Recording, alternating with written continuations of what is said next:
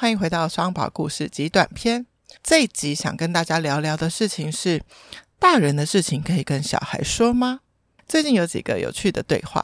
事情是这样的，就是有时候我去接双宝下课的时候，他们可能正好看我结束一通电话。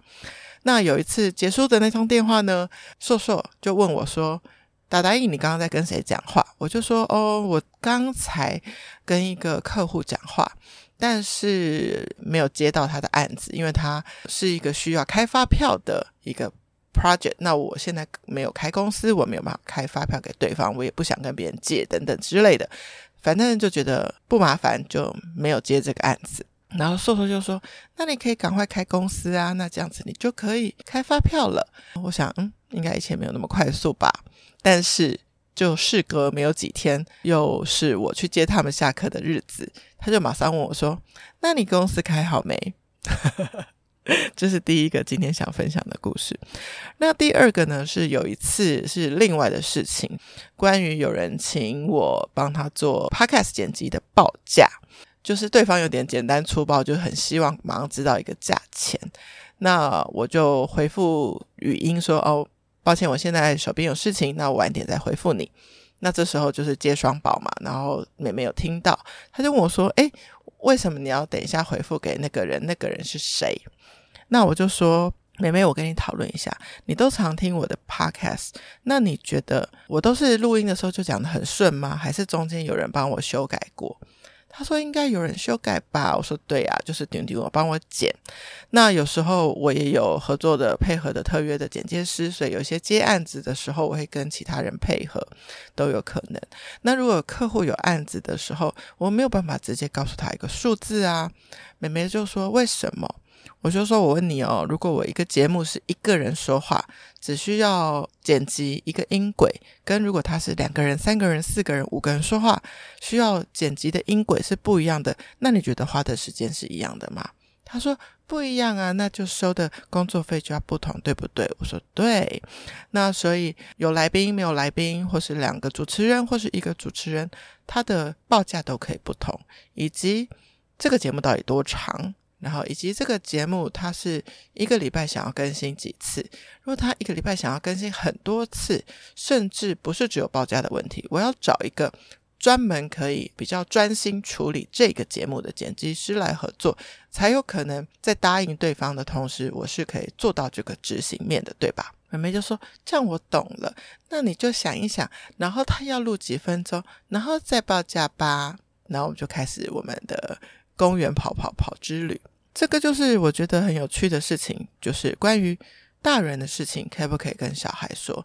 也许你觉得他们不会真的非常懂，但是在这当中，你可以感受到他们的在意。就是像如果你自己跟一个朋友，或是跟一个比如说颇有成就的开公司的创业家讲了说：“哦，因为我没有开公司，所以我没我有些案子的规模我接不到。”可能他会给你一些一番大道理吧之类的，我不知道。但是你跟小孩讲的时候，他其实完全没有这些你的成就如何啊等等这些评价在他的心中，他只是关心说：那如果你想接的话，那你就去开一个公司啊。然后他下礼拜见到你的时候，他居然记得这件事情，所以他的出发点是一个关心，所以这就非常的暖。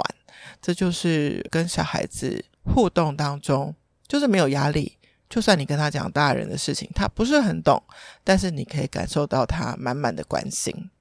那关于剪辑这件事情，就是我觉得我也不是要让妹妹去懂得一个后置在做什么，而是他如果关心，因为他有时候也会听 podcast，他可以知道这些人是怎么努力。完成这些内容，而去珍惜这些。虽然我们可以有时候有些频道是免费的，提供给我们的，比如说儿童故事的一些节目，那就算我们不用付钱可以收听，但是我们会心里知道感谢，或是说如果未来长大有机会，可以用小额赞助去支持等等这些内容创作者的辛苦，不是只有录一录就结束了，后面还有很多剪辑啦。然后把声音调得更清晰啦。有些人的故事是很特别，去想到底配乐什么样子的音乐是更符合情境的啦，还有花时间做配乐，片头片尾要怎么开头，怎么结尾，让大家在进入故事的时候跟离开这个故事的时候进入得很自在，进入得很自然。然后 check out 的时候呢，有留下一些思考，有带走一些提醒，所以。这些关于大人的事，要不要跟小孩说呢？我觉得端看你用什么方法，而且用更开放的心态跟他们讨论，没有绝对正确的答案，因为整个世界就是因人而异，因事情不同而可以有不同的判断，所以需要让他们多思考，保留灵活的思考空间，未来面对事情的时候可以有很多角度，可以帮助他们。就这样子啦，嗯，这是今天的。双宝故事集短篇，关于要不要跟小孩说大人的事。酷一联盟，我们下次见。喜欢我们的话，按下订阅，下次就不会错过喽。拜拜。